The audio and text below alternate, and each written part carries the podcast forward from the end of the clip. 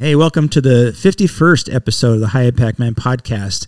Uh, we wanted something special for this episode and the second episode. We'll feature Dr. Dane Egli. We had to break it into two because he's accomplished so much in his life. Listen to the beginning of the podcast and you'll just hear his bio and realize all that he's done. He's served in the White House, he's served in national security. He's currently uh, consulting in national security in Saudi Arabia. Uh, he has two master's degrees, working on a third. He has a PhD. He's married to his beautiful wife, and they have a ranch in Colorado. Uh, sit back and enjoy this man of God, this true man of God and high impact man. Welcome to the High Impact Man podcast. High impact men from across the nation sharing their stories of inspiration, encouragement, and hope. Gosh, seek transformational relationships. That what you're hearing from the culture is not right. Pick up the six, you know what I mean? But you never know who your six sometimes is. Stop being less. To help others become the virtuous leaders they are called to be and that our nation desperately needs. All right, here we go with another podcast episode of the High Impact Man. Um, we have an incredibly special guest for you guys. We've we've been saving him for for a year now because what we wanted to do was have a guest on, kind of really um, hit a home run or a grand slam with uh, our end of our final year podcast. Yeah. So uh, this man has accomplished so much. We think it's going to take at least two episodes. So we're going to break this up into two. Uh, this one should be, I believe, episode number fifty-one meaning that the next one will be episode 52 since there are 52 weeks in a year that means we've had a whole year of weekly uh, uh, unique podcasts. Yeah. and uh, so that's that's uh, we're kind of excited about that. I'll let you know about our guest in a second. My name's nevin gorky. I'm your host. I'm known as dfib to the guys in the f3 world. And i'm joined as always by my co-host troy klinger known as dial up in the f3 world. And dial up um, I have to say uh, two things. So first of all, the last podcast, which air, aired this week, um, it was before the Super Bowl, Yep. and I was being all kind of you know a big braggart about the Eagles going to be the Super Bowl champions, and obviously that didn't happen. So hey, little humble pie, that's okay. Yeah. How though. big of a piece of humble pie do you want? I can, I can cut it here. No, that's okay. I think I've eaten enough. But uh, anyway, uh, the Eagles made it and the Cowboys didn't to the Super Bowl. So that's, you know, just a victory in itself. um, take that, G string. Um, so It was kind of sad to see your your demeanor just slowly deflate Sunday night. Like you're on this high to start, yeah, and just slowly yeah, it, it just dwindled. No, yeah. that little yellow hanky came out at the end your there. words started to come out. This isn't good. This yeah. is, no, that's but the other good. thing is, and, I, and no, I am not, I am not blaming the referees, but in the podcast that is currently airing before, you know, at, at- before the Super Bowl, you said when the Eagles, we knew the Eagles were going to face the Chiefs. Well, they just have to beat the Chiefs and the referees. I did. That's what you said. Yep. You're kind of prescient. Yeah. All right. Um, so our guest today is uh, Dr. Dane Egli. He's got a lot of titles. I know him as my friend, and I've known him for boy, I don't even know now, twenty years, something like that. Um, he he grew up in Danville, which is where we're located, and that's how we know him so well. He and his family attend uh, the church that uh, that we attend, and that's how I met him. And I just want to I want I'll open up with this little story. I moved here in to Danville, Pennsylvania in 1991. Met my wife and got married. I think it was in 93. It might have been 94. I can't remember anymore. Anyway, um, first time we attended the First Baptist Church, we were looking for a church to attend. The service ended, and a couple that was sitting behind us introduced themselves, and it was Dane's parents, Cork and Connie Egli. Yeah. And I'm going to tell you uh, now that that made a huge impression on my wife and I. And uh, you know, Dane's gonna, Dane first tell you his dad wasn't perfect, but I'm telling you, he was on fire for the Lord. And uh, that man didn't hesitate to boldly share the gospel. But man, the hospitality that they had, you know, when we first uh, walked into the church, uh, was amazing. And uh, Dane's mom still lives here; she's in her 90s. His dad has still since passed away, but uh, but that's the first time I met any of the Egli family and uh, it was it was really pretty special. Uh, it really was part of what made my wife and I feel at home at the church that we still currently attend.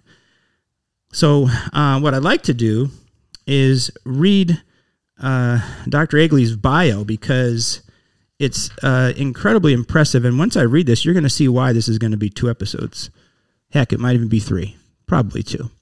So anyway, I'm just going to read it. So y'all sit down, strap in, and get ready. Here we go. Dane served at the White House on the National Security Council staff as Director for Counterterrorism and Global Counter Narcotics, and was Senior Advisor to the President for Hostage Rescue Policy, and chaired the Interagency Hostage Working Group, serving under George W. Bush and National Security Advisor Condoleezza Rice. He currently serves as Senior Military Advisor to the Minister of Defense in the Kingdom of Saudi Arabia. Before this assignment, he served as Senior Policy Advisor for Counterterrorism and Defense Operations Policy at the Department of Homeland Security. U.S. Coast Guard in Washington, D.C., and before that position, served as a national security consultant in the Kingdom of Saudi Arabia, Ministry of Interior to develop their first Homeland Security strategy and help reorganize their border guard. Dane previously held senior government position as program manager in the Department of Energy, National Nuclear Security Administration at Los Alamos National Laboratory, New Mexico, and was National Security Advisor for Johns Hopkins University Applied Physics Laboratory, Maryland, specializing in homeland security, resilience, and cybersecurity. He is president of Cardinal Headings, LLC, focused on leadership development, international consulting to support national security and homeland security. He is the former president and co founder of Hyperloop Advanced Research Partnership, exploring next generation high speed transportation systems. He is the author of Beyond the Storms Strengthening Homeland Security and Disaster Management to Achieve Resilience, and Hyperloop The Future of High Speed Transportation. He has appeared on ABC, CNN, Fox News, C SPAN, Al Jazeera, and NPR to address national security and hostage rescue policy. He is in the process of publishing a new book entitled Victory at Sea Discovering God's Providence in the Miracle Mystery of the Exodus. As a Coast Guard officer, he served in, on six ships in operational leadership positions conducting search and rescue, homeland security, and maritime law enforcement missions. He also served at NORAD slash Northcom as Director of Future Operations, J35, and as Senior Maritime Advisor to the Combatant Commander for the Homeland, his final assignment on active duty. Academically, he was adjunct professor at Johns Hopkins University, Carey School of Business, and Whiting School of Engineering, distinguished professor at the Colorado Technical University in Homeland Security Studies, and at University of Colorado taught national security, public administration, and cybersecurity. Dane is a Danville Ironman who grew up in the big city of Riverside, graduated from the Coast Guard Academy, earning a Bachelor of Science degree in Civil Engineering. He received graduate degrees from George Washington University and National Defense University, a doctorate from University of Colorado in Denver in Public Policy, and is a distinguished graduate of the Naval War College.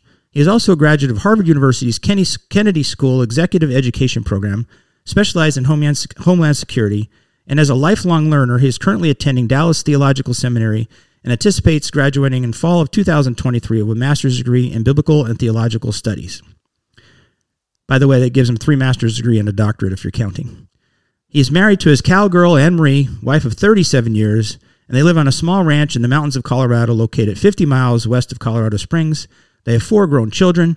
Caleb and his wife Jessica have three grandchildren in Altus, Oklahoma, Corey and husband Carson in Colorado Springs, Constance, who lives in Austin, Texas, Austin, Texas, and Colson, who lives in Colorado Springs. He visits the Susquehanna Valley re- regularly because his mother, Connie Egli, still lives at the family homestead in Riverside. Dane's passion is creative evangelism, discipleship, and Bible study. He is a volunteer chaplain in the Colorado State Correctional System and especially enjoys men's ministry and encouraging others through iron, iron sharpening relationships and application of Scripture. Whew, take a deep breath. Yeah, there's something glaringly missing from this. what would that be? there, there should be something in here about like in the summer of like 2021, he was bestowed the name Cutter Cutter, yeah. by his F3 brothers F3 here. Cutter. Come on, man. that ranks right up there with everything on here, I think. And he was, I think, I think he was the first one to go full Chippendale on us. He was the first full Chippendailer. Yeah, and the one thing I left out of there, which we're going to talk about as well, is that he just finished his 28th marathon, 28th, I believe, marathon in Riyadh, Saudi Arabia. And uh, I'm going to bring him in now and let him. We're going to start this podcast off with a story of his of his marathon. Then we're going to back up in time and go through this thing chronologically. Perfect plan. All right, brother Dane, Doctor Egli. Hello there. Welcome to the podcast. Hey, thanks, Nevin and Troy, or I, I should say DFib and Dial Up. It's Yeah. great to be with you guys. Cutter here. Yeah, Cutter, our man. So tell us about the marathon.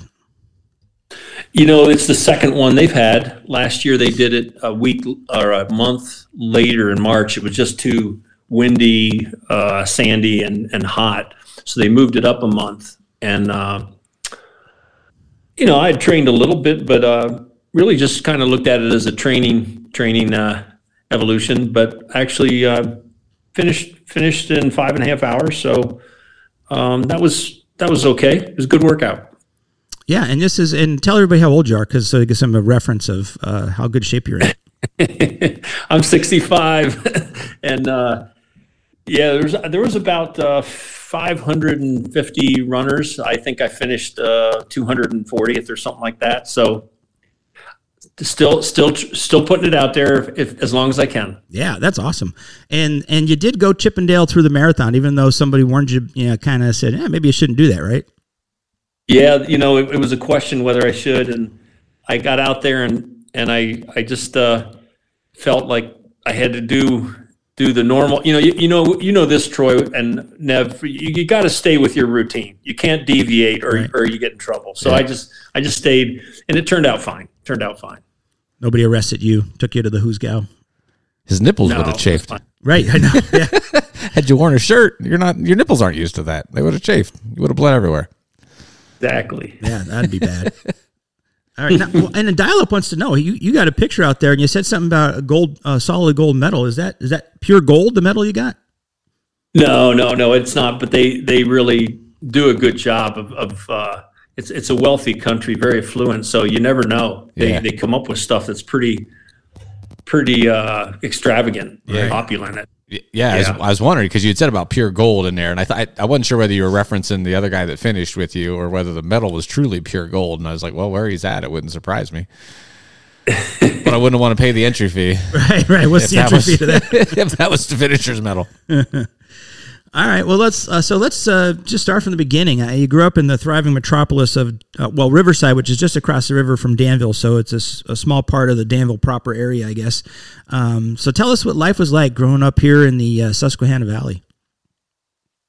You know, I think it's a great place to grow up. I, I mean, um, it's salt of the earth, uh, hardworking, straight up Americana, and the coaches, the teachers, the the people in church um, just were great people. And it was, uh, you know, baseball, basketball, football, everything was done by seasons of sports. Uh, we didn't have the computer games and, mm-hmm. and a lot of the technology. So kids were outside. Kids were outside running and um, I mean, over there where you live in Riverside, Troy, that was that was one of our uh, tr- stomping grounds, the, the woods behind your house. Yeah. We we, ha- we, we owned that. We just took up, took it over, and uh, it was a great place to grow up.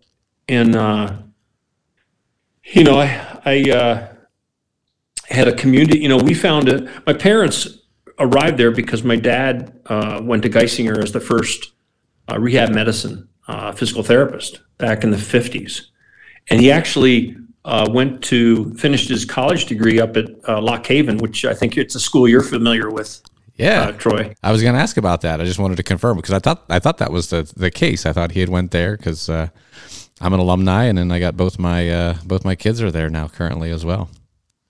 Yeah, he did his, his freshman year at East Stroudsburg, and then he shifted up to Lock Haven. So, you know, I think Central PA in general, and and that Susquehanna Valley in particular, offers some some neat things. Uh, I have great memories uh, growing up because every family took the kids under their wing. So, I mean, I had like the the men of the church, for example.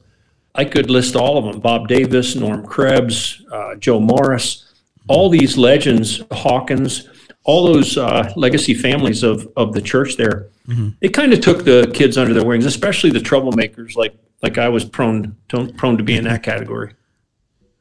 Right, and uh, so you uh, you uh, terrorized the Danville woods, and uh, and but you were uh, and you played all the sports, but uh, you were played football when you went to, to Naval Academy or Coast Guard Academy, did you not? Yeah, you know that was that was really the entree to to the academy. I, I had my heart set on West Point, Annapolis, um, and and my college board SATs weren't there. Uh, but my grades and other factors were. So I went up for an interview, and the football coach, for, fortunately, uh, uh, saw fit to put a little endorsement in my application package. I think because it probably helped. And you know, I I was not really sure what I wanted to do, but I I quickly realized that Coast Guard was not was kind of cool because smaller service, smaller academy, and uh, playing Division three sports is no joke. It's it's got it's a really good brand of of sport. Yeah, and you were a linebacker, right? Yes, I, I enjoyed. I, I played at Danville and um, then and then at the Coast Guard Academy and kept that going. And yeah, I think you know those are those are all things that that play into the fabric of of what you're going to do in the future. And God knows you're going to need some of that tender tenderness and from from Riverside, but some toughness from the from the gridiron. Right, right. So let's. Uh, I'm going to talk about. I'm going to just inter, uh, inter, intermingle. That's not the right word. Anyway, I want to talk about your faith throughout this whole thing. So, tell us about your faith journey when you were, uh, you know, before you went off to the Coast Guard Academy. My mom taught uh, Good News Club, child evangelism in our basement when I was in grade school every Friday afternoon. So she did a marvelous job of you know the good old flannel graph, and I would I would make I would accept the Lord every Friday afternoon as my savior, and I, I just wanted to cover all bases. Just just to be So- safe. Yeah. and uh, it, it was it was uh, you know my parents had had had a really neat conversion, and um, they God called them out of uh, you know kind of a religious background. They were they were uh, observers of church, but they didn't know him per- the Lord personally as their Savior, and and uh, they encountered John chapter three. You must be born again, and they they called along with the Backenstows. They asked uh, the pastor to come over, and they they kind of interrogated him. Said, "Hey, what's this all about?" Yeah. And a very gentle, kind pastor named Bird Springer, who was uh, the pastor when I was a young boy, he explained to them, and it, it was no turning back. Those two couples, um, and and you know they they just um, trusted the Lord as their Savior. A very simple confession, and and us five kids came along. I, I was about the time I was born, so I remember my brother, uh, five years older than me, taking me up front at a Christian camp uh, called Red Rock up near Benton. He was concerned I wasn't saved, at, and I was. He would have been ten, I would have been five. So he took me up front and basically told the the leader, this nurse, he needs to accept Christ as his Savior. And I argued with him. I said, "No, I know the Lord is my Savior. I, I did." And it was like I I defended my own faith in front of in front of them, and it was kind of like, can you really know that early, five years old? And I, I think if the conditions are right and God's calling you, um, that's the profound mystery of God's uh, grace. And so, you know, I grew up in a home like that. And, and in high school, to be honest, you know, I, I had a foot in both worlds. Right. I, I could play both, both groups. Um, and I, and I did that all the way through high school, you know, and uh, we can talk more about that. Yeah, yeah, that's fine. I, I, um, I think that that grounding that you get, um, they'll probably served you well when you went when you had to leave the home, right? You went off to college, went to the Coast Guard Academy, um, because I mean, as is probably regimented and disciplined as the Coast Guard academies, there's still probably trouble you could get into. Yeah, I went there back in the Stone Age. I mean, it was 1975. It was the last all male class. Uh, there was still some, you know, hazing and, and rough stuff going on um, in those days. And I I think my background in, in sports in there in that part of the, the country there taught me, you know, working hard and and uh, showing up, being faithful was was normal. So that part was easy. I I went there kind of riding the the uh, wave of my parents' faith in the church and all the the religious activity that I was involved with there. And like like your kids and like my kids, they had you know I had to make a choice. Right. So it was really after my first year, Nevin, uh, that that I took a walk. I can remember very distinctly uh, having survived a tough academic year at a military academy in a, s- in a hard major. You know, I was a civil engineer, and um, you know, I, I just remember the Lord. I, I felt Him saying, "Dane, is this your faith, or is it going to continue to be others just kind of bringing you along?" And I, I made a distinct uh, fell to my knees in, in tears of gratitude and just said, Lord, I, I want your best in my life and I'm ready to grow and learn and, and walk with you. And it, it wasn't a salvation moment so much as it was a dedication moment that I realized that I was really not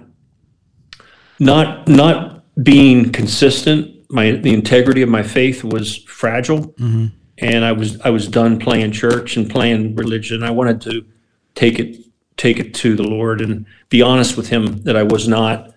Um, so I conf- I confessed that I wasn't where I should be, but I wanted to learn and grow. And boy, I I would say that was a dangerous dangerous moment because the Lord took me at my word, and and a lot of things started to happen that I I look back now and can see His His hands of faithfulness all over it.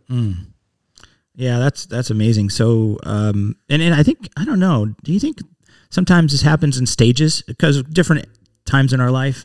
You know, we're obviously big changes when you're going through. You know, you're a child, you go through puberty, you got adolescence and teenage life, and then college life. I mean, I think uh, you know the Lord is there all the time, but uh, and we're all unique, but uh, might be just different stages that we need to uh, do different things. Yeah. Yeah. So so tell me about the Coast Guard. So you get out of the academy and um, um, uh, tell us you how you you were in thirty years, thirty one years. How long were you in the Coast Guard? Uh, thirty three. Thirty three. I'm sorry, I shortchanged you. Yep.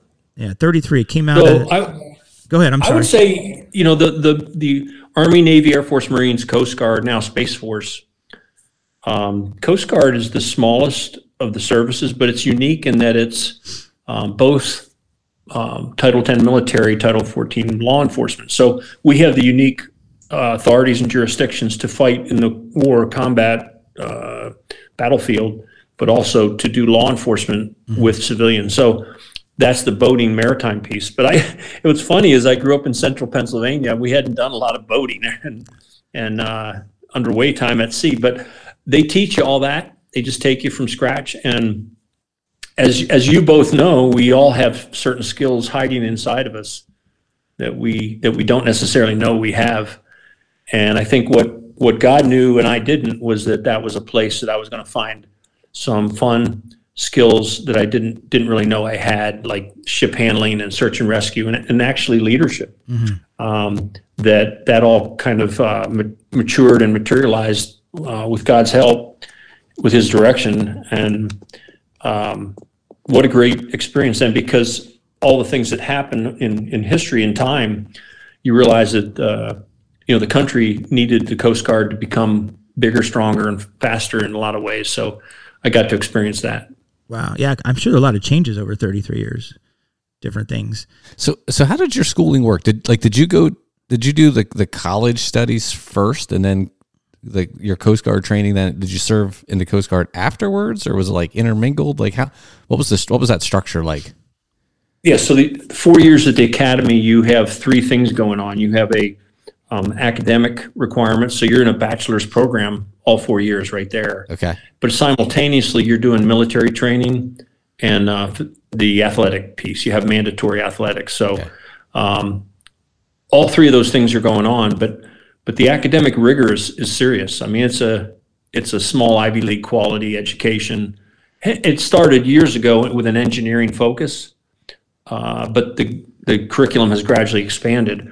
So when you graduate, like in my case, 1979, uh, you have a bachelor's degree, and then you hit the field and serve on a on a cutter or on an aircraft or wh- whatever you get assigned, and you start your military career um, just like everybody else. And during those four years, they're during the summers instead of going, you only get two or three weeks to go home. Yep. So they're training you uh, basic officer skills in the field, and so it's all happening simultaneously, if, like you said. Yeah. Okay. Yeah. So what was your first assignment? I went to an icebreaker out of Seattle uh, called the Polar Sea, and uh, I, I did uh, uh, let's see two Arctic trips and one Antarctic, and I I just started learning the basics of what it means to be a seagoing officer in the trade of uh, ship handling, search and rescue, maritime law enforcement, uh, and breaking ice uh, for for the missions, science research, and resupply in, in Antarctica. And, I mean, just a crazy time uh, as a bachelor to be deployed six months at a time. And, you know, it was just uh, learn as you go. But as, as a young ensign, you know, your first five years, you're, you're really an apprentice, learning the skills, the trade. You're making withdrawals from the account and the, you know the organization is committed to, to teaching you and bringing you up to speed. But I really, I tell you what happened during that time, which snuck up on me, is I found out that I was a sea. I love going to sea, going to the high seas, serving on in in, uh, in those conditions all over the world. It, it just uh, who would have thought, you know, out of out of central Pennsylvania, that I just fell in love with that, and I forgot about being a civil engineer. I forgot about being a you know. Yeah, sports and whatever. I I, I just um, took a swan dive into the profession um, and learn the skills of a seagoing officer and the history and the lure and the and all the fun that goes with that. Wow. Yeah. I never, I didn't really give that much thought. You know, you come from central Pennsylvania, next to you know, you're out, you know, sailing boats in the ocean. That's eh, eh, He, he grew up probably fishing on the Susquehanna River. I mean, right. it's not much of a difference, right? Yeah. I, I tell you what, when I when I was growing up, Troy, that river you did not get anywhere near it. It was industrial, right. Um, heavy metal dis, uh, waste, and the, and the environmental Your legs movement. would your, it, your legs would dissolve. it, wa- it was nasty. I mean, I can remember getting in there and or, or just looking at it as like really nasty uh, stuff. Interesting. Yeah. Yeah. Yeah. Yeah. I, I grew up along that river up in the Wyoming Valley. Yeah, your area is the one polluting it, right? Yeah, probably that and above us, New York. Uh, Yeah. It's but uh, you know when it's when it's got this effervescent glow, it's probably not normal. You know. Yeah, the sludge was not was not very inviting. no, no. Uh, there were some there were some uh, companies up just north of where I grew up, it's like Pittston area, I think. Uh, Anyway, I think they got in big trouble because they were dumping got caught dumping waste and you know different things. Yeah, yeah. Susquehanna was not where you wanted to go. And and the Merck plant would have been it was there when you were a kid, right? Oh yeah, Yeah, yep. okay. Merck was alive and well. Yeah. Yeah, it's Merck Sharp and Dohme. Is it still Merck Sharp and Dohme? Is that changed? That was the company. Uh, yeah, I'm not sure. yeah, well, They, they've been renamed and bought and played all the right. business. But it's pretty much they can. downstream. You know, it's downstream from Danville Riverside. Right. Yeah, we send that to Harrisburg. yeah, well, you know, I think just just an aside on the Susquehanna, I I'm going to let a little cat out of the cat out of the bag here. Uh-oh. After I recover from my you know upcoming adventure, I already have a CSAUP planned, Okay. and it might involve the river. okay. Cool. Let's do it. I, I have no idea because I never actually you know experimented with this yet, but we'll see.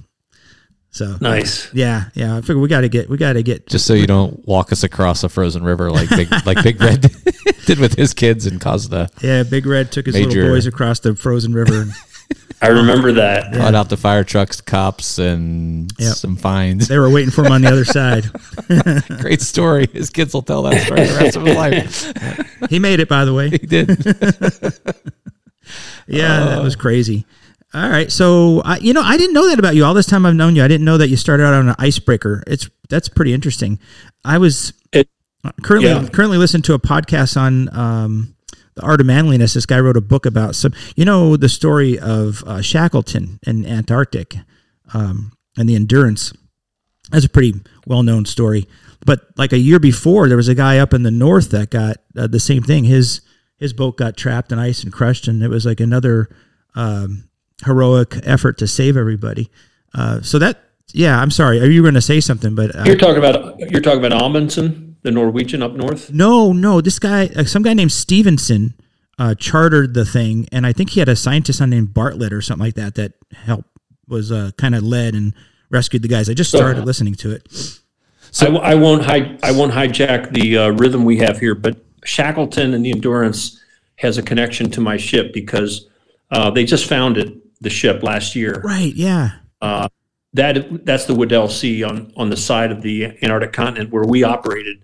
One of the times I was down there, so um, the charts that we had back then were so primitive in, in the '70s that uh, I remember one time the only uh, soundings, depth soundings we had were from uh, Shackleton's drifting across the ice.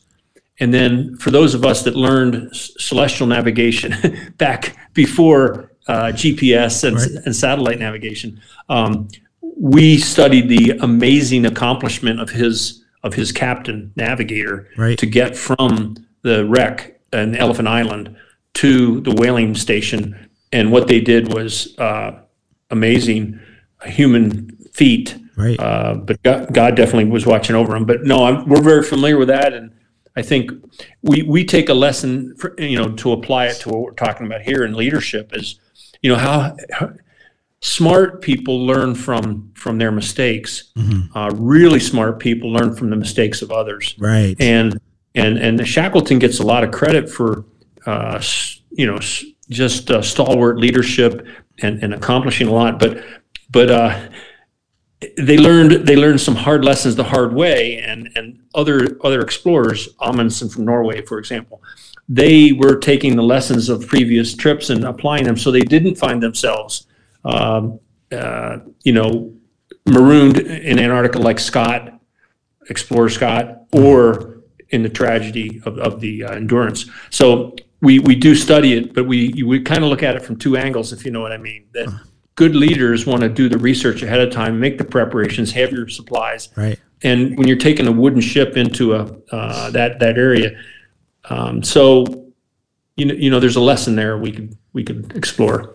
Yeah, yeah, um, and yeah. Feel free to go wherever you want with this podcast. We're, we this is all fascinating to me. I'm sure to other guys. Um, when I read the book, I was just like, wow. You know, they um, he uh, when they got to um, mainland or whatever the uh, where the whaling stations, they were on the opposite side of the island, right? Yeah. And they, yeah. and he and another guy had a right. over it. Yeah, and to this day, people would struggle doing that. I think is that you know from what I understand, that was I mean it's just amazing. Yeah, they did in two or three days what it's taken uh, professional climbers to do for you know maybe a week. But I, I think that just in summary, I would say that you know leadership needs to include um, taking the time to. Uh, I mean, having courage and stamina in the face of uh, harsh conditions. There's no question. What if you could avoid facing those harsh conditions or minimize or mitigate that by doing some things ahead of time. So we as mariners and ship uh, handlers and and going to sea, which is no joke. I mean, you you the ocean is a is a powerful, you know, and it can be your enemy one day and your friend the next. So he he made some uh, decisions at the front end Right. with respect to people, supplies, and and and uh, scheduling that could have been avoided. Uh, no, no, taking nothing away from the fact that when he got in it, he was a strong leader and, and, and that. So, but we we tried to learn from that ahead of time and apply the lessons in advance, anticipatory. Yeah. Yeah. Yeah, I think I, I said at the beatdown yesterday. I, I used to teach my kids that true wisdom is not having to learn the hard way. Yeah. And uh, unfortunately, we the best teacher is experience, and so sometimes the lessons don't really get driven home unless you learn the hard way. But yeah, that's that's pretty fascinating stuff. Um, so then you you you uh, you're breaking ice and, and experiencing both ends of the world, and um, but you spent a lot of time in the Caribbean, right? I did. I did. I, I from I would say from uh, uh, 1988 through uh, 2003. So yeah, probably 20 years of of really trying to be um, to to interrupt the drug trade and the pir- I'll call it modern day piracy in in the part of the world where they're still trying to run drugs and and other things, human trafficking, uh, transnational criminal organizations, cartels.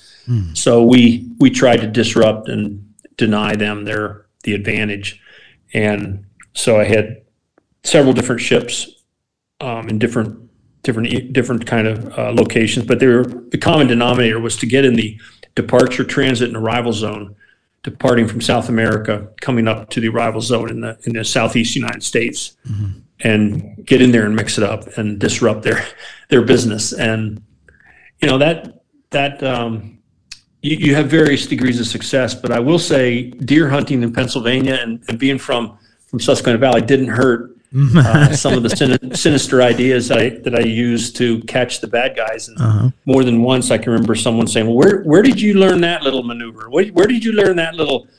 I said, "Well, I grew up uh, in a place where you had to kind of be handy in the woods. You had to outthink the uh, deer, and and there were some, you know, I grew up with some scallywags there, and uh, not criminals, but they but they were they were ruffians, ruffians, shall we say? I mean, the coal region does have its share of uh, uh, sneaky individuals. So I mean, I, I did take some of those skills uh, came out uh, in the counter drug world, and and uh, I attribute some of that um, success in in in the uh, anti crime law enforcement to to where I came from. Yep. Yeah, I you uh, we I, I I communicate with you frequently when we were down in the Caribbean, and uh, remember one time we cruise a lot, my wife and I, and we cruised left from Puerto Rico and came back to Puerto Rico, and um, when we came back, we had almost a whole day to kill before we had to get on our airplane, and um, so we went to uh, Old Town, uh, and you know San Juan, and uh, walking around, and and I remember texting Dane and I'm like, you know, I told him where I was and he said, oh, you got to go down to, you, you could describe it better, Dane, but these guys that play uh, with uh, dominoes, right? Yeah, under the banyan trees. Under the banyan trees. And so my, we were with another couple and I made them traipse all around with me to find uh, this. It's like a little park, a little area, these tables. And uh, yeah, and these guys were playing, playing dominoes under the banyan trees. And I wanted to get a picture. So I went over to them and I'm like, like taking a picture, and the one guy's like, "Come here, come here, come here," and I, you know, and he he could speak English pretty well, and he was like, and I told him what I was doing. I said, "My friend used to be down here, you know, he told me I had to find you guys and stuff."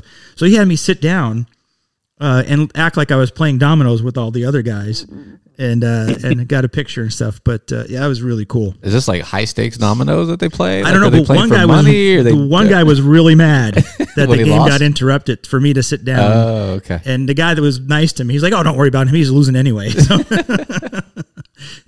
yeah, that was yeah, it's a na- national sport down there, but National But yeah, sport. the thing, the thing that people don't realize, you know, you come and go on cruise ships and all the tourists and all that, but all around that area, that an entire uh, Caribbean, Puerto Rico, Virgin Islands, is, is a lot of uh, criminal activity, Yeah. uh, mingled, commingled at night, uh, and so I spend a lot of that time doing uh, special operations and and trying to mix it up with with them and learning how to do that.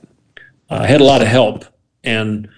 I would also just, you know, the my career was, you know, I was I had been in for let's say 12 years by then. I had my command of my own patrol boat coming out of Puerto Rico, but God used that time to, um, I mean, I started getting pretty, you know, some some serious success, and you get intoxicated with that that glory and success, and it, and it was it was a season of my life there where a lot of uh, excitement, but also, you know, the Lord was had to do some work. He was starting to do some, you know, serious reflection on on where you're going to go with your faith and your family and so forth. right. Wow. And uh, is that where you ended your? Uh, well, no, no. We'll get to that. Uh, there's something else. I apologize. I know that from your bio, but I want to know when you're down there, like you're chasing these bad guys and stuff. I mean, how often did you have to, uh, you know, shoot up their boats and get in fire firefights? You know, we we always had the upper hand on, on when it came to weapon systems and, and pow, you know firepower. So once we they would run, and uh, sometimes they would succeed in outrunning us. Uh, we we uh, brought in aircraft and other assets when we could, but you just tried everything possible. Fortunately, the boat I had was uh, fairly new. It, it could go about over 30 knots, and it had the ability to chase them down pretty good. But um, they always seemed to have the advantage because they could go into the mangroves and run their boats in water we couldn't. So you tried to outsmart them, and um, yeah, it was it was uh, exciting times, and and there was a lot of uh, contraband being moved. Uh, Puerto Rico is a huge transshipment place because once you get it into Puerto Rico, it's in the U.S. from a customs standpoint Right.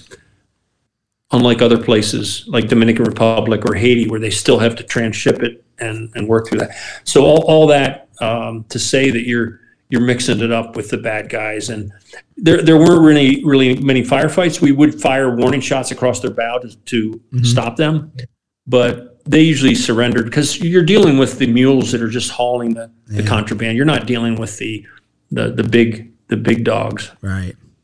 Did you ever get involved with um, uh, sort of enemies of, to our country, uh, spying, whatever, you know, that kind of stuff?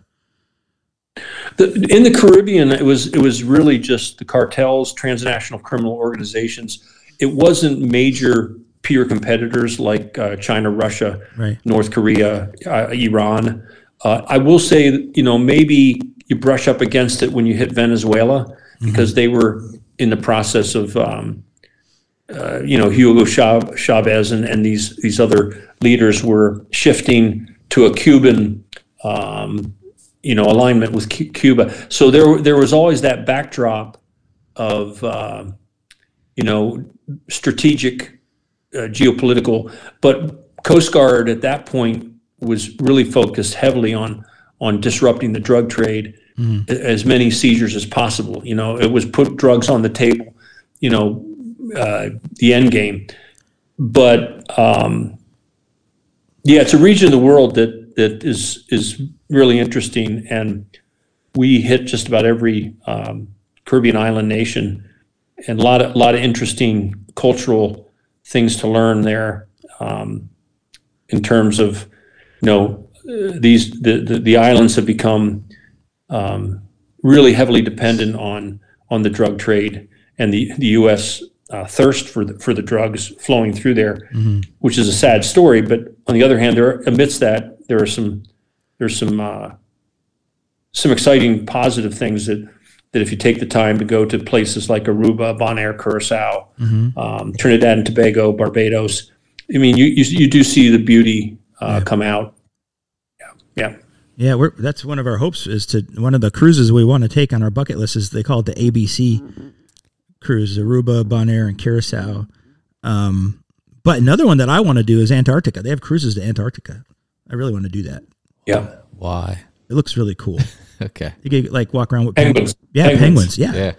like walk around with penguins and stuff. And So, so Cutter, when when you're doing all this uh, kind of not drug enforcement, but drugs drug seizure, right, and trying to to slow down the trade, did like what was your sense when you were doing that? Did you feel like you were really making a dent into the in, into the you know the transport of drugs into the United States, or did you feel like you were fighting a lost cause? Did you feel like you were kind of maintaining the status quo, maybe catching half of it? Like what, what like what was your like how, how did you feel when you were doing that? You know, the, the I think we felt good because we knew we were making it. Uh, uh, we were we were disrupting and we were denying, we were defeating in, in our own way tactically. Um, so you chip away at the bad guys any way you can, no, knowing that it it might be only ten percent or fifteen percent of the major drug flow, and they they write it off as overhead. But if you're not there, if you just give up, throw your hands up, and just say ah whatever, let it run through. I think it's like any um, enterprise against evil that that you need to let evil know that you're not gonna quit, and it sends a huge message to the rest of the world. And and it, as you get old, as you get to be the captain and the leaders and and help the crew understand these simple things, simplify it for them that you know we're out there rescuing people, search and rescue. Oh, we're doing law enforcement as well. We're doing my interrupting the migration, the drugs. There's goodness in that because you know we're the only ones out there doing that. We're out there during Christmas and New Year's, and it and it lets the crew know that you know as future Americans and citizens that they're doing a good thing. And it was always my job to interpret and translate it for along with you know the other leaders on my ship to to say, look, um, this is honorable work and and every every every surgery you do in the hospital isn't heroic. It's it's slug it out, do the best you can. Right. So I think there's a, a reminder that being faithful and being a country that takes a stand and says, as long as America's here, we know we're part of the problem, but we're not going to give up completely. So, I mean, it, it at times, you know, you you you you look at a boat full of uh, young young girls being brought over from Dominican Republic to be prostitutes, and you realize you got to stop them, catch them, and and detain them. But you realize it's part of a bigger, uh, ugly side of things. But we we are the law enforcement uh, side of it, and your your presence there is a priority because the American public says we want to demonstrate to to others that you know we have the ability to to interrupt it. We're going to do what we can, even if it's not in the in the macro sense s- successful. yeah, um, I forgot about the um, human trafficking and stuff like that. That's just heartbreaking. Yeah. And, and you know, just when you get discouraged, uh, Troy, um, God opens your eyes to something where you're you're in the Windward Pass between Cuba and, and Haiti, and the the the uh, Haitian sailboats are leaving with 400 people on a boat that should hold should hold 80 or 90. The boat's going to sink if you don't rescue them. Yeah. They're just so desperate they're willing to put to sea. So, you know, just when you think you're not making a difference, all of a sudden you rescue like 700 people in one day and they're on your boat that you deliver a baby, one of their babies on the flight deck. And God, God just says, look, amidst this mess, this total um, chaos, don't forget that, that I have a plan for you and, and just be faithful and do your part of the bigger, bigger picture. And, and I'll, I might just surprise you. And, um, you know, I would take a pocket full of pennies and go out on the flight deck, and all these little kids are there, and they're just huddled with their parents. And I, I would just try to bring a little bit of that, you know, Cork Egli uh, sense of humor and, and have fun with them, and and do penny tricks and whatever. And it, it was it was kind of the way I think we should approach life and realize that um, God God has a way of, of making a way amidst darkness and bringing us out, and and we should be a, a light and uh, the best we can. And and I, and you're surrounded by people, not only the ones you're helping, but your own crew that are saying, you know, why am I here? Or maybe my marriage is not going well. So I, I, I felt a sense of purpose, Troy, in my own presence there, um, because I was out away from my family, deployed, kind of like I am now, but seeking seeking to see, you know, seeking a way to, um, Lord, what do you have? What what what is, what is it you have? Why do you have me here? Why why what what should I be doing? Yeah, we talked about that. I think on a recent podcast where uh, I, I can't remember which episode it was, but when we, we talked about how God is so good at that, at sometimes you're you're serving whether it be a ministry or your work or, or whatever it might be, wherever wherever He has you, and He has that way of just usually when you're just starting to feel a little discouraged, you know, feeling a little down and feeling like, well, yeah, why am I here? You know, what's what's your plan for me, God? He has that way of just delivering something something simple or something to remind you like hey you're here for a reason. You're doing good work. Keep it up. To, to keep you going and to keep you from kind of cashing in your chips and putting your hands up in the air and saying i'm done. Uh, and so it's yeah sounds like you were experiencing that uh, Well, to continue to encourage I, you in I your would work absolutely. Um, I, I would just kind of pull this little segment together with a verse that I found recently. It's it's quoted by Isaiah 64, but then Paul quotes it in 1 Corinthians. Check this out. Eye has not seen, ear has not heard, nor has anyone imagined what God has planned for those who love or wait for Him. 1 Corinthians 2 9, Isaiah 64 4. And I wrote it down with hopes that somewhere in this podcast we we would talk about that verse a little bit, and it's exactly what you're saying, um, dial up that that we we can't even imagine. Um, he is able to do immeasurably more than we could ever ask or think, and I think it's it's in that crucible that we're talking about here with men that we uniquely have the ability to challenge, encourage, inspire one another to be uh, the leader, to be faithful, and uh, without without preaching too much, I I, I look at people like uh, the late Howard Hendricks uh, was a great promise keeper. Uh, he spoke he Dallas Dallas Theological Seminary. Chuck Swindoll, Tony Evans. They all say things like a church will not rise any higher than its men. If you want to see what's going to happen to a society, look at the men. So I think that what you're doing with the podcast, what you're doing at F3, what you're doing in your community there, amidst your own family, amidst your own situation, you two, uh, I just want to leave you two with a little encouragement as well that we need to be deliberate, intentional, and I think um, very uniquely focused on men. Because if you reach men, as you both know, you you reach the families and you reach the whole community in a way that is more the return on investment with men is just so high. I think. Yeah, that's a great word, man.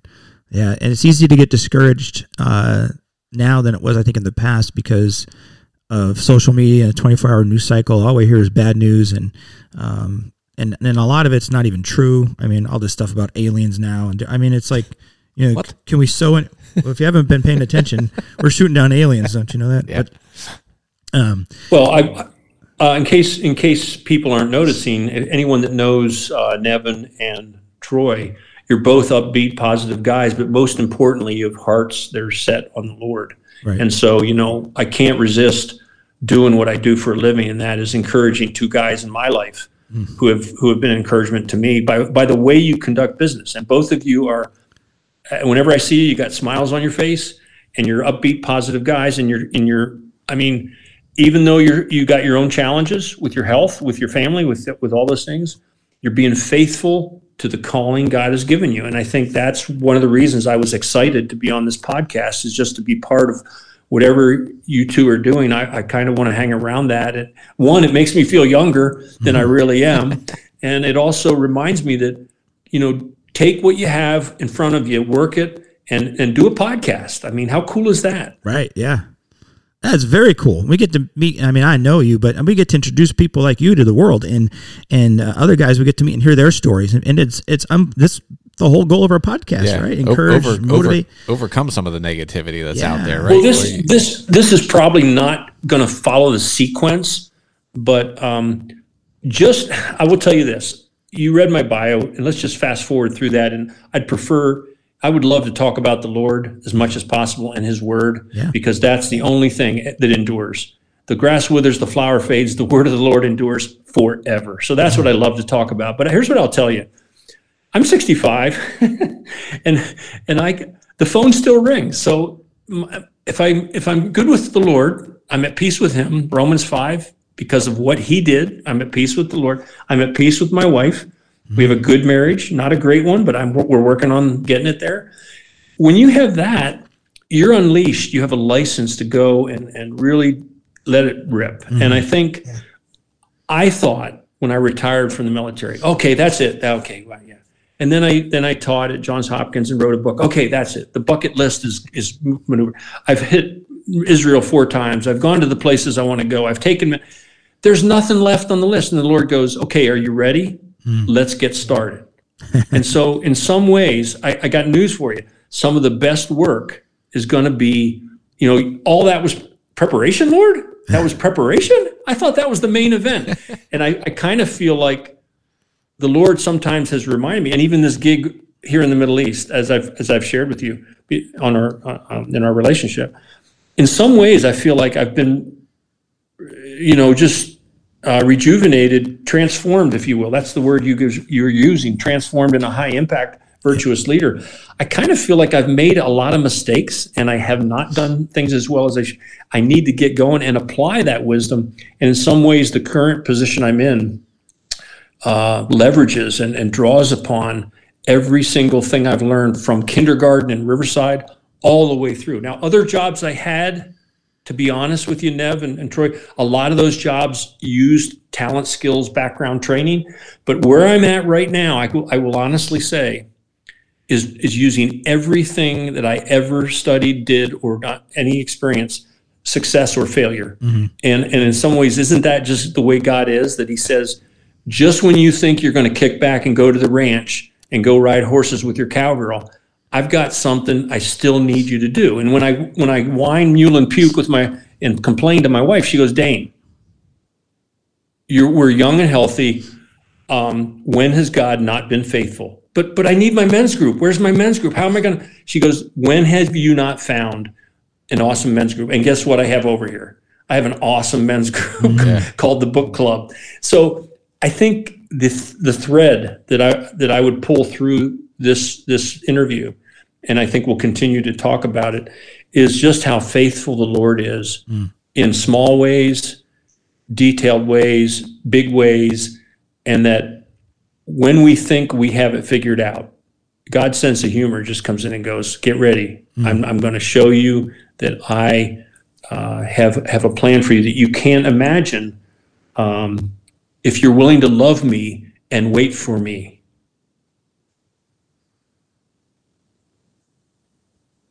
Oh, we lost him. No, no, in the military we say yeah. over. Over. Over. oh, okay. well, you know that's that's a great word, man, and you know I appreciate the encouragement. I think anybody's listening to this, you know why we got this guy on. I mean, my goodness, um, and he's always encouraging me, and uh, and uh, and I love it. And that, that's where he is wherever he goes, man. That's it's it- Yeah, I, I He have to share this, this story. I mean, you were you were in the same same boat, right? We had the Sunday school class that we would teach, Mm-hmm. and uh, you know, Dane would show up once, yeah, maybe once a month, once every two months or so when, he he was in town, visiting yeah. Riverside, and, and you'd have your whole lesson planned out, ready to go for, for the given Sunday. And the minute you saw Dane walk in the door. You, you just you folded it up, you put it in your notebook because you knew that we were going to go somewhere totally different, and uh, Dane was going to have a message for us. We might end up just praying the whole time, Right, yeah. uh, you know, for each other. It was just, it was, it was. I, I just loved it when I see Dane walk in. I'm like, yep. Yeah, he, he, here comes the disruptor. Uh, we're we're gonna do something totally different than what I had planned today. God's God's got something else planned, and He's using uh, Dane as the as the messenger. So well, he loves the Lord and he loves other people. absolutely, it just shines through you. So this uh, great conversation so far. All right. Well, I appreciate that word, brother. We're gonna and we're, I'm gonna I want to get that you know that faith in every and throughout the whole thing here. But I do want to ask you about your time at uh, NORAD and Northcom at, at, at the end of your active duty career. What were you doing there? I, I had just finished two years at, on the White House staff uh, on the National Security Council. The most uh, interesting, amazing uh, job I, I, I had in my in, in any in any in by any by any measure. Yeah. Well, let's let's And go I let's go there first. Then let's talk about the White House. Time. Yeah. I got I got out of order there. I apologize. How did you get there? I That's, was I was headed I was headed to my next Coast Guard command as a captain, 06. And and I was going to check the block to make admiral. That's kind of the progression. And and uh, I was invited to go interview uh, one of three. The other two guys, it was their dream. They would give up their right arm and their left arm for it, and they told them so. And I kind of reluctantly went because I was headed to um, San Diego, and, and our family was going to live in the lighthouse there at Point Loma. And uh, but uh, God had other other uh, ideas. So when I went up to interview, I, I thought the other two guys were far more qualified and, and ready for it. But when you sit there across from someone like Condoleezza Rice, who is a Christian and who is just a rock star, God God changed my heart. And in the interview, I remember I was with her for ten minutes. It was um, cr- Christmas uh, of 03. And she basically said, Why do you want this job? And I said, I don't know that I do. I am headed to, you know, and I told her, and she went, Wow, that's pretty cool. And, um, but I said, Ma'am, if you think I could be helpful, I would be honored to serve on your staff. And she said, That's a good answer. I do, I do want you on, on my staff. And, and so what I learned when I walked out of that office was one of those inflection points that you you've had them too, uh, Nevin and Troy, you both, and and that is that God's plans for us are better than our plans for ourselves and our own dreams, and and God just kind of showed up in my heart and and and with my and his voice sounded a lot like my wife's voice. Uh, um, you know, come on, Dane. What are you going to learn on that seventh ship you didn't learn on the first six? You're going to go have your whole life change. So God used my wife and, and some other guys, other men, should I say, other men in my posse to say, Dane, wake up. You don't, you know, and they helped me put it in perspective in a way that I could not. right. So that's a great plug for men's ministry. But that job was a, a, a game changer because you you're at the epicenter of all the intelligence and and it was at a time when America was trying to get up back on its feet after 9/11 and and figure out a lot of stuff. So as opposed to doing it the way Ollie North did it back in the Iran Contra era, it, it was more of the interagency working with everyone to pull it together. So my office was in the um, old executive office building right beside the West Wing, and what I started with was global counter narcotics. But what happens is if you if you if you lean forward and you're you're a little bit crazy, they they just ride you like a pack mule. And there's one 06 senior officer from each of the branches of the service. I was the Coast Guard representative. I was supposed to be there for one year. But what happened was I got the hostage portfolio, which was a total surprise because they normally give it to a Delta Force, Special Forces, Navy SEAL, um, highly decorated uh, Special Forces guy. I, I held it, what I, I thought I was going to have it temporarily. It turned out I kept it for, for two years. And President Bush, Vice President Cheney, uh, Condoleezza Rice all maintained very close interest in that because it was a time in American history where we were having a lot of Americans isolated, uh, lost, and unaccounted for.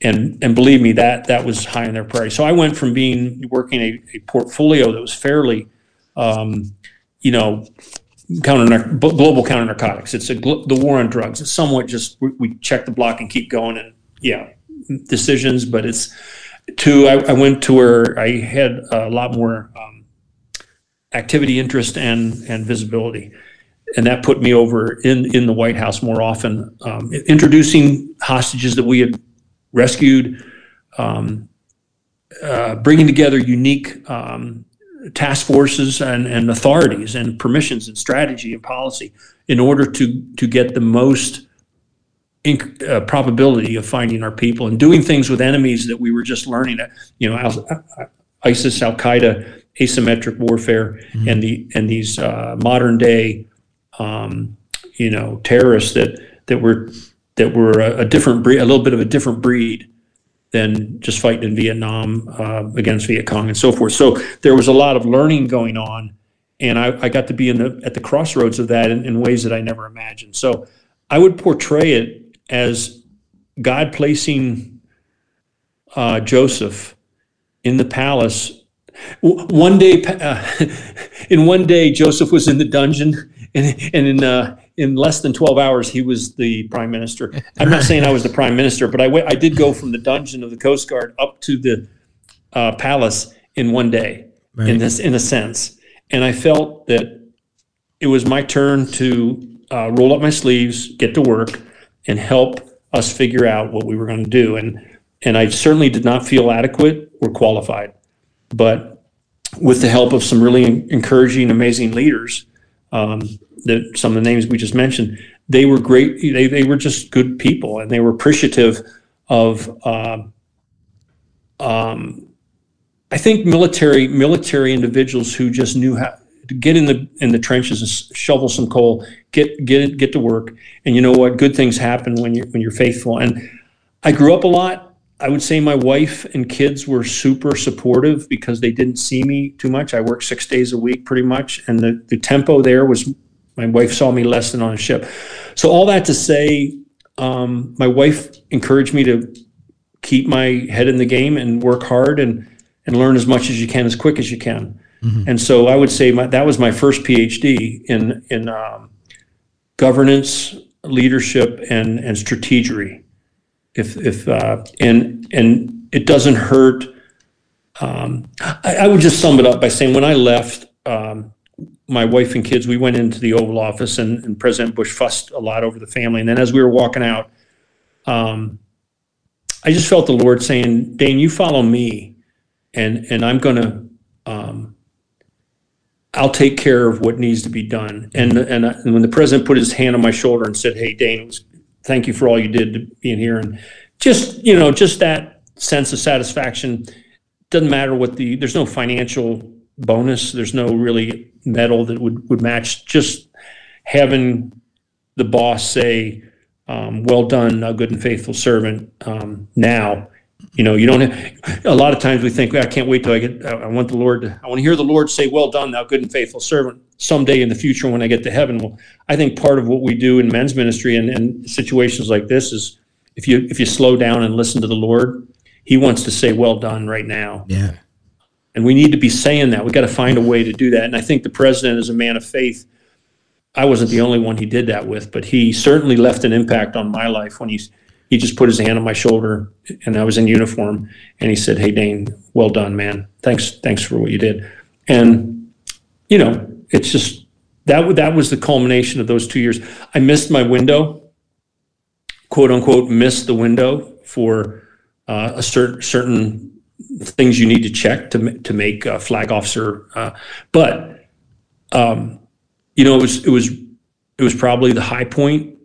I try. I've tried. I'm trying to replicate that in some ways. With what I'm doing now, and I'm having having some interesting um, reflections on that because what I learned there was kind of preparation for some of the stuff I'm doing now. And quite honestly, I'll, I'll just summarize it this way.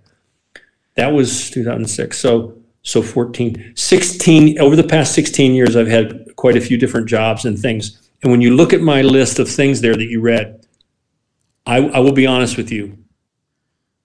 Can you see me now? Yeah. Yeah, all of a sudden we can see you. That's weird. That's weird. So so here's here's a here's a a principle, a capstone I want to I want to say because you guys are you guys are expert interviewers and you're both very accomplished, uh, wildly successful individuals yourselves. So I can share this and know that, that you you will understand it. Um, what I learned there in those two years has been the catalyst, and I, I've never really I've never really shared this before with with in, in this way, but honestly, I would say what what I learned in those two years, although I didn't know it at the time, the people I met, the places it took me, and the and the opportunities have fueled everything I've done since then. Hmm. My Coast Guard resume is two lines, one paragraph or less. What people want er, in a, in a secular world, Christian world, is largely what did you learn at the epicenter, at the at the ground zero, at the, at the White House, Yeah. and even over here, it is it's it's what fascinates them. So, as humbly as I can, I would just say that when God gives you that time in the palace, Joseph, or serving kings, Daniel, or leading a country, Moses, in whatever capacity it is, um, reflect on how great God is and that He's still Yahweh, all powerful, and to the praise of His glorious name, and then lean into it. And the way you guys are, are doing it in your world, I would say, same way. But I look back now and, and I, I would say those two years shaped, guided, formulated what took place over the past 16 and the job opportunities and the access, connections, relationships, networking to God's glory on my good days. I make mistakes. I have I have a really uh, issue with pride and, and arrogance and all those things that you have to harness and work on. But I have men in my life who love me unconditionally, like Christ does, and and they are helping me navigate that um, landscape. And you're you two, to be honest, are part of that. That that you've you've helped me understand that. Um, hey, we just want to be with you. We just, you know, we want to do what Christ did with the disciples, and that is spend time together so that when you do have the responsibility, you are prepared to do it. So I don't know if that makes sense, but I, I've never really kind of stitched that together that way. Yeah. No, I that's that does make sense. Yeah. What what I love there, Dane, as you as you shared that is you just what kept speaking to me is y- you didn't feel necessarily equipped or ready for that assignment. Right. Like you, you were you were hum- humble. I, I'm not I'm not ready to do this, but ultimately you you, you got the assignment and you said, okay, now I'm, I'm here. Now I, I got to do it. And I think it's it's something that we've heard uh, through a lot of guys that we've had again on the podcast that have that have shared that same message that it's it, it's not about having the attitude of I deserve mm-hmm. this role, I deserve this position, but the most successful guys that we've talked to, including you know what Dane's sharing here, are the guys that were were kind of forced into situations that they humbly felt I, mm-hmm. I'm not qualified for this. But when they've been put, when they ultimately were put in that position, they embraced it and said, "All right, hey, God, you got me here. I, I'm not quite sure why. I don't feel like I, I belong to be here, but let's go. Let's figure it out." Yeah, I You think know, I think if you you live your life the way uh, Dane described, um, relying on Lord and, on the Lord, and uh, and sometimes having to wait on him, wait on him. But you know, God, it tells us in Scripture to do everything with uh, with all of our heart, yeah, right? And so when you when you wherever you are, whatever you're doing, if you work your best at it, um, you don't always get rewarded for that, but frequently people are going to see good work from somebody who has a relationship with the Lord because he's going to be effervescent, he's going to Yeah. be joyful, he's going to be personable, he's going to care. And then and then you get rewarded by that by hopefully getting, you know, promotions and, and that stuff wherever you are. but that's not what You know, it's but about, even right? if you don't get it though, It's our job is to be faithful. yeah, Right. Yeah, that so you Yeah. know, you got to be genuine. It's kind of like Shadrach, Meshach, and Abednego. You know, it's hey, the Lord's going to come in here and rescue us. We're we're in His hands. We're all good. But but if He doesn't, Yeah. we're okay with that too. Right. Yeah. yeah, that's kind of how I'm approaching tomorrow. Yeah, that serious stuff. Yeah, yeah. well, You know, I just I'll just leave you with one thing. I, I noticed that people would come and go from the NSC at the White House, like certain detailees from across the government, and they'd be gone. And I said to my boss one day, I said, "What what happened to so and so?" He, oh, we sent him back to the CIA or back to the State Department. Oh, okay. What's that all about? Well, this was a senior director, and he said, "Well, there's two two ways that happens to you. You're either overly insecure or overly ambitious." And I went, "Oh, are you are you giving me some feedback?" And I, he goes, "No, you're fine. You're, you're right. You're right there. You got that." And so I think um, when I look back, to be quite honest, let's, let's just let's just Danville, Riverside. I grew up with a lot of unassuming, downright successful people who were who who. I'll, I'll take my dad. My dad was accomplished, but Yeah. but he he he was so on fire for the Lord. A lot of people never knew what he had accomplished as an athlete, uh, Hall of Famer, this, that, and the other. I think we are the products of, of our of our families and, and our and our parents. And if you look at Cork and Connie invested a lot in their children, and especially the middle one who was uh, little bit of a rebel. Um, I could have gone south, and they they um, were were tough when they needed to be tough, but they were absolutely sold out for the Lord. And and and it, I tell you, my dad instilled in me a love for the scriptures that it- to this day is just growing exponentially. And if we get time, I'll tell you about the book that I'm writing. I'm really fired up about this oh, book. oh we're going to talk about it. That's am. yeah. I'm just, um, but my point to to you know, both of you are excellent uh, interviewers, teasing out the, the the the themes. But the theme there is, as a parent, my dad taught. I was caught more than it was taught. My dad didn't lecture us. He did. He did. It was just the way he was. Quite honestly, I went into those situations in the White House and in, in, in, in, in the military at Northcom, all these, and I and I had the advantage, quite honestly, of, of having been around my dad who loved people. Right. And he didn't just do it at church that you saw. That was the way he was at Geisinger. That's the way he was at home most of the time. Uh, and I had the advantage of going into situations where um, I brought that uh, pers- personality and, and desire and respect for people, intellectually curious, intellectually humble, to say, look, there are some things you can do that can really shorten your time at the White House. You'd be gone in a couple weeks. But the mixture of not overly ambitious, not overly insecure, you, you can't be so enamored with where you're at. So, um, but when you're around people like Cheney and, and Powell and, and oh my goodness, Condoleezza Rice and Bush, those people were busy running the country. They were in at seven, they were there till 10 or 11 at night. Nobody outworked them. So you, you did have a sense of smallness and humility. Right. And Condoleezza Rice said something to me one day. Um, she said, Dane, these are historic and consequential times. None of us deserve to work here. Hmm. She said that to me one on one one time. We were talking.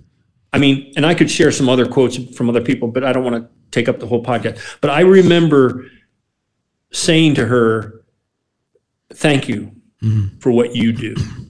And she looked at me. I said, I'm probably not supposed to say this, and, and it might not come across the right way, but I just want to say thank you for who you are and what you do. And, and so she looked at me and she went, Thanks, Dane. I appreciate that. And then, I mean, just just the candor, the honesty. You rub shoulders with people like that, it changes your life. Yeah. And and you don't feel like you have to prove as much as you did before. And I and I was, you know, I had the normal insecurities and I had to, you know, I gotta I gotta check the and and I think that was all preparation for what I'm doing even now. Yeah.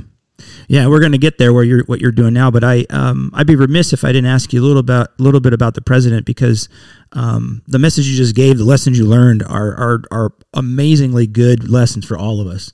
Um but I do want to ask you about uh, George W. Bush. Like well, what was your impression of him and uh you told me a story one time, I don't know if you if you're able to share it about a certain hostage situation and trying to hunt down the bad guys, but uh, tell me about George W. Bush.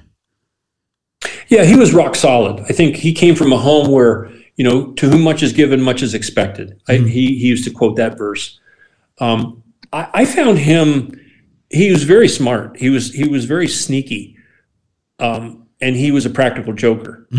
And so if you, if he knew you were, he used to be a part owner of the Texan, uh, Right. Texan uh, Rangers.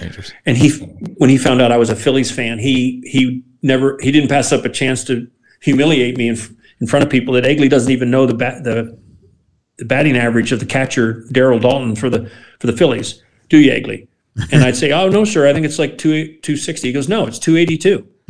you know, and ju- just stuff like that, or you know, you'd be in there with a hostage, um, and he would he would he would say stuff, and you just learn to if you're in the oval, keep your mouth shut unless he talks to you. Because I a couple times I spoke up and oh well, sir, he he this hostage was eating pretty good last night at the the restaurant at Phillips Seafood, and he said, well, Egli, you don't look like you could skip too many meals.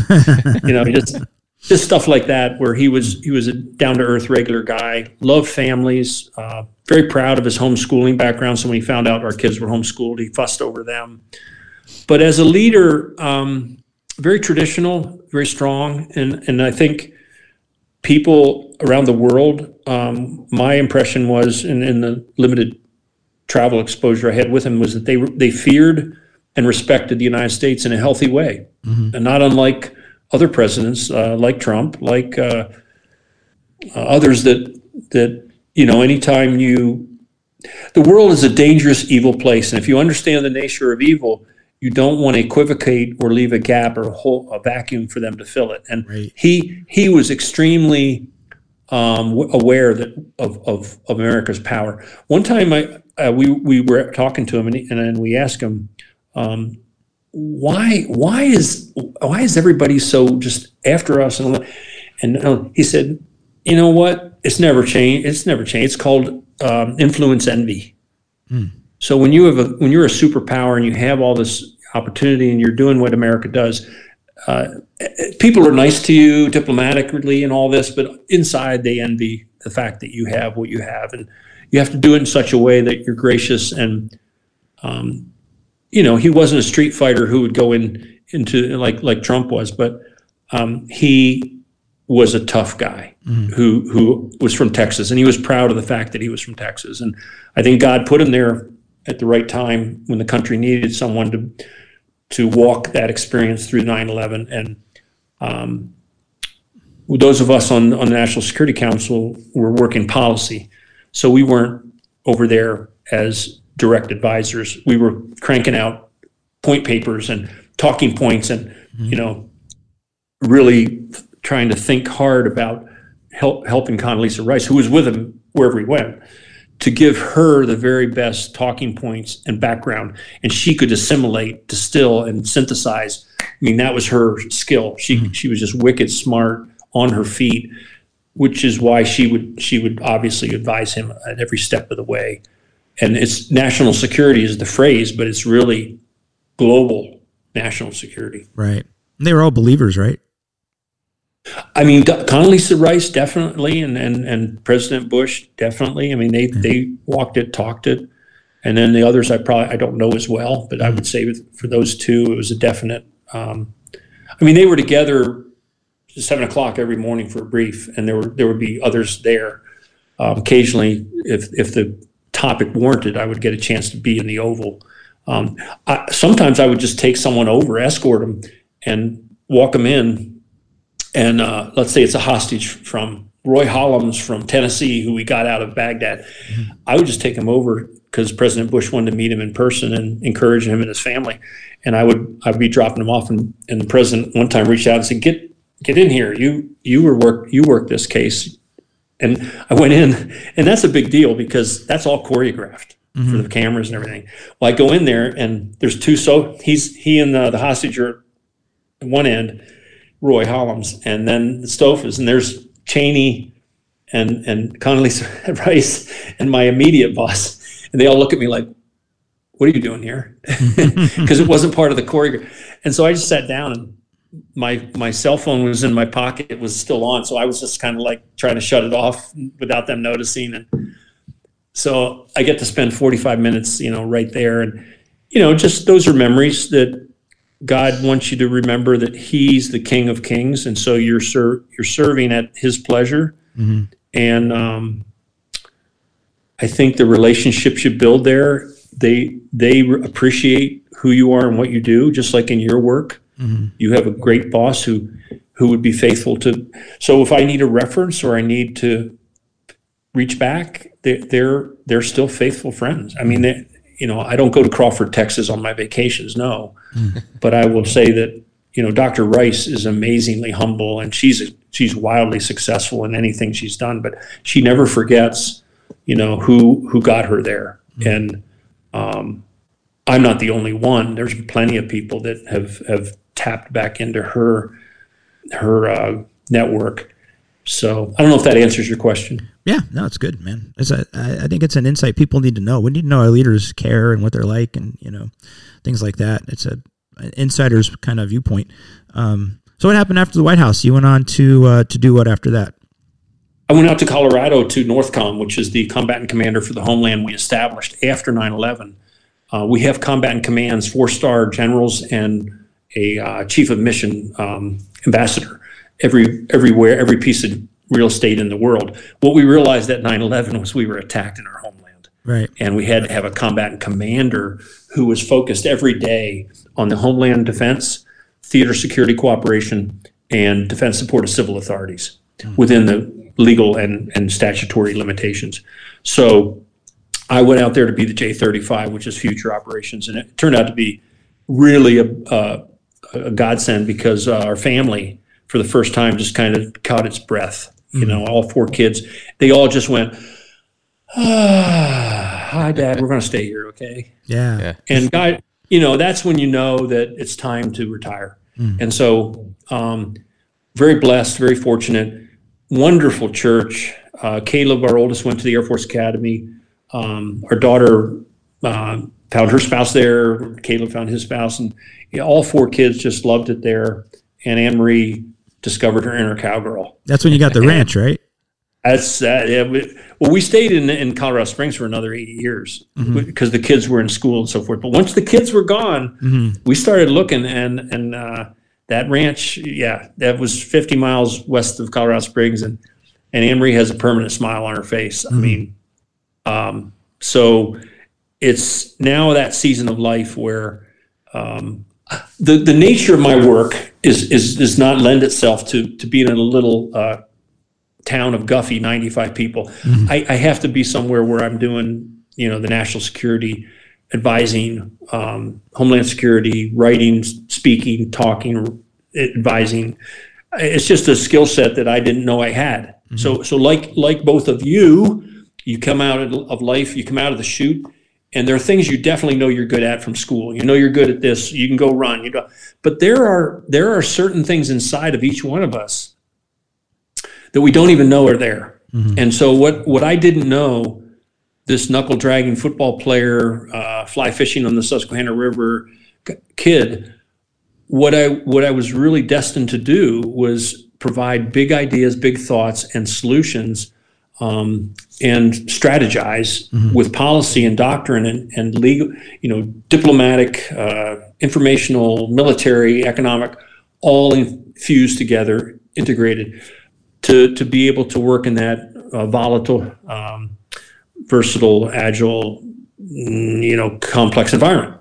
Pro- And and and and who who would have known that that's kind of the threat environment, the security environment that we have right now. We're not going to go uh, direct direct uh, combat armed conflict with Russia, or China, or North Korea or Iran, but we're going to do all sorts of competition uh, things that irritate one another. Well, you need some some sinister minds, and back to that theme. Uh, Troy's laughing because he knows that Yeah. one of the things you have to learn if you're going to grow up in certain places in, in the country, which I would say Susquehanna Valley, you're not going to survive some of the some of the uh, challenges there if you don't if you don't come back and have a have an answer. So I kind of would say that we um, that I'm that I'm doing what I was supposed to do now.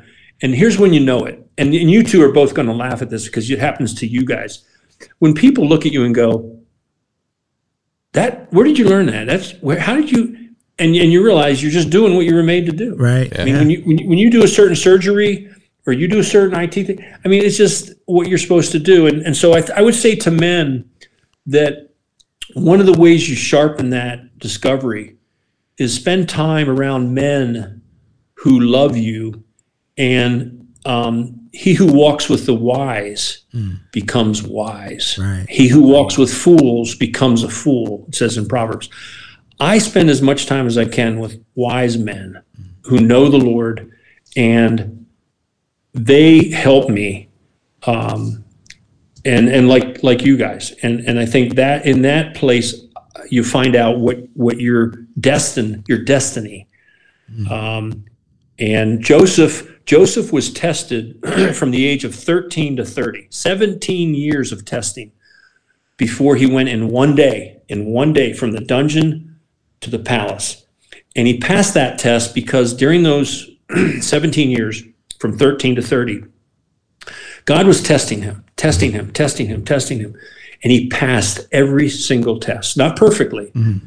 I mean, when he's in the dungeon and he's trying to coax the, the cupbearer and the cup and the baker, hey, when you get up there, will you remember me? He's trying to, he's not sure God's going to do it, so he's trying to accelerate the process, like we all would. But we are being tested. And I think when I look back now over the past 20 years, I was being tested, tested, and I didn't pass every test, but I passed the ones that God wanted to know would, would I be willing to to obey him even when it was painful? Would I um, not be ashamed of him when it, when it was counted? Would I have the courage that my parents taught me to have? And I, I think with with men all around me, I have no excuse. When I was weak, I had 50 men, 40 men, 20 men gather around me and say, "In the chair, Dane." Mm-hmm. Oh yeah, but yeah, but Dane, shut up, sit down. And they put me in the chair. And when you're in the chair and 20 men, 30 men, 50 men don't just pray for you, they fight for you. They're fighting to get a word in edgewise before God. Nothing, I mean, that changed my life. When I, when I, when I crawled into that men's group in Colorado Springs, when my, my marriage was not going well, my family was not going well, these men who were on their mar- third marriage or you know lost a child whatever they loved on me like jesus does does. He they protected me they they provided for me and they put me in the chair and said it's your turn. Mm-hmm. Sit down. And then what they did was fought. They went to the throne of grace before the lord and said lord this is this is our man. This is our man. And we are not going to let the enemy continue to destroy and, and affect and, and prowl on him and we're pleading with you. When I got up out of that chair, it, I wanted to roar. I wanted to go fight and win and serve the Lord. And honestly, my my wife has been a large part of this because she has uh, had to put up with you know all all the stuff and the growth that we had, like we all have. And uh, yeah, that, that's. Uh, Sorry, I got got a little. No, excited that's okay. there. That's all right, okay. man. Good stuff. That's great stuff, man. And uh, you know, I mean, there's a lot in there that you talked about uh, finding your purpose, and that's one of the big things that we talk about at F three. Is that, you know we got names for everything, so it's kind of like almost kind of like the military, but acronyms and various things. But um, but they call it dolphin and daffodil. Your dolphin is what you are born to do, what you're really passionate about, what comes easy for you, what you love doing, what you want to keep working at, and when that intersects with the group of people that you're passionate about reaching, uh, that's the intersection uh, that uh, that where you find your purpose. And some guys really struggle with that, and that's a great message. A way to try to find your purpose is to you know be with men that love you and can speak into your life, and and um and men that love the Lord. Uh, so that's a great message. Um, I I just want to say a, here's a here's here's a metaphor. okay. Today, today I made a list of a glossary of three pages of terms. These guys over here, these senior guys, royal family, all these different. We want to do. We want to. We want the magic. We, we want the. What's the equation? Where's the algorithm? Where's the data? You know, we want to. I said, there is none. You have to think through, and it's qualitative more than it's quantitative. But you get quantitative results. Okay, so they said, well, we don't even know the words that we should know, and what's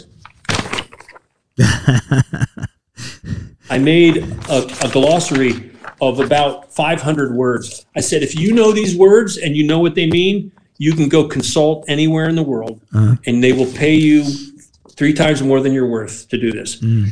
But you have to invest the time, a career, a lifetime. Right. I said, this is the start. This is just, these are the words, A through Z Yeah. and and they're acronyms they're and it's the first time i've really put that unique list together, but it was for a group of guys who were ready for it. Now, the reality is you've got to commit yourself to what it takes to learn the body, Dr. Dr. Nev, to learn the systems, Dr. Troy. And and in your in our professions, God uh, more than covers a lot of a lot of the gaps. But um, I'll, I'll just leave it at that. That I, as you were talking, Nevin, I, I just thought of this today. That was that was what I gave, and I gave him the best gift I had. I mean, I gave him my gold. At, at this stage, I'm not holding back. Right. Okay, you want it? Here it is. This this is this is it. Yeah. And we we're going to spend between now and August hitting a lot of these things with a curriculum. And um, I, I like to lean into PowerPoint and do you know like everybody else and put together something that's that's going to make a difference. But I'm giving. What am I doing? I'm giving these guys my best Yeah. along with a team of about 80, 80 other guys. I'm I'm uh, the only coastie right now, but I'm recruiting others. But um, they need a Coast Guard guy to stitch together because we're not only one of the armed forces, we're also law enforcement. So Right. there's some unique um, ligaments that we connect. Yeah, you talk, talk about your current role over there in Saudi Arabia. That's um, you know it's interesting because I, I think when you're showing that stuff, it's like you get to a point in your career where you've you've developed all this, you, you've accumulated all this experience and success, and you've made mistakes and you've learned from it. It's kind of cool to for somebody to pose a question that stimulates you to start thinking about. Well, how do I know that? Where did I get that from? You know, how can I teach it? How can I pass it on? That's that's pretty cool. Because sometimes I just, I just, I just know it. I, Right, don't, I don't know how I know it, right? I just know it. Yeah, it's like, and when we have students like and and come to us and, and rotate with us in cardiac surgery, and this, and we, and we say, well, this when this happens, you do this, and, and and I love it when they say, well, why? You know, and uh, and- and Because. when I was younger, I'd be like, uh, well, uh, let me go figure that out why we do it that way. Hey, John, do you know why we do? So, um, but anyway, you know, as you get older in your career, you, the more experience you have at doing that stuff, it's really important to know the why. you know, in, in everything in life, but it's really important to know the why. But you have how why you know why you do certain things and why it works.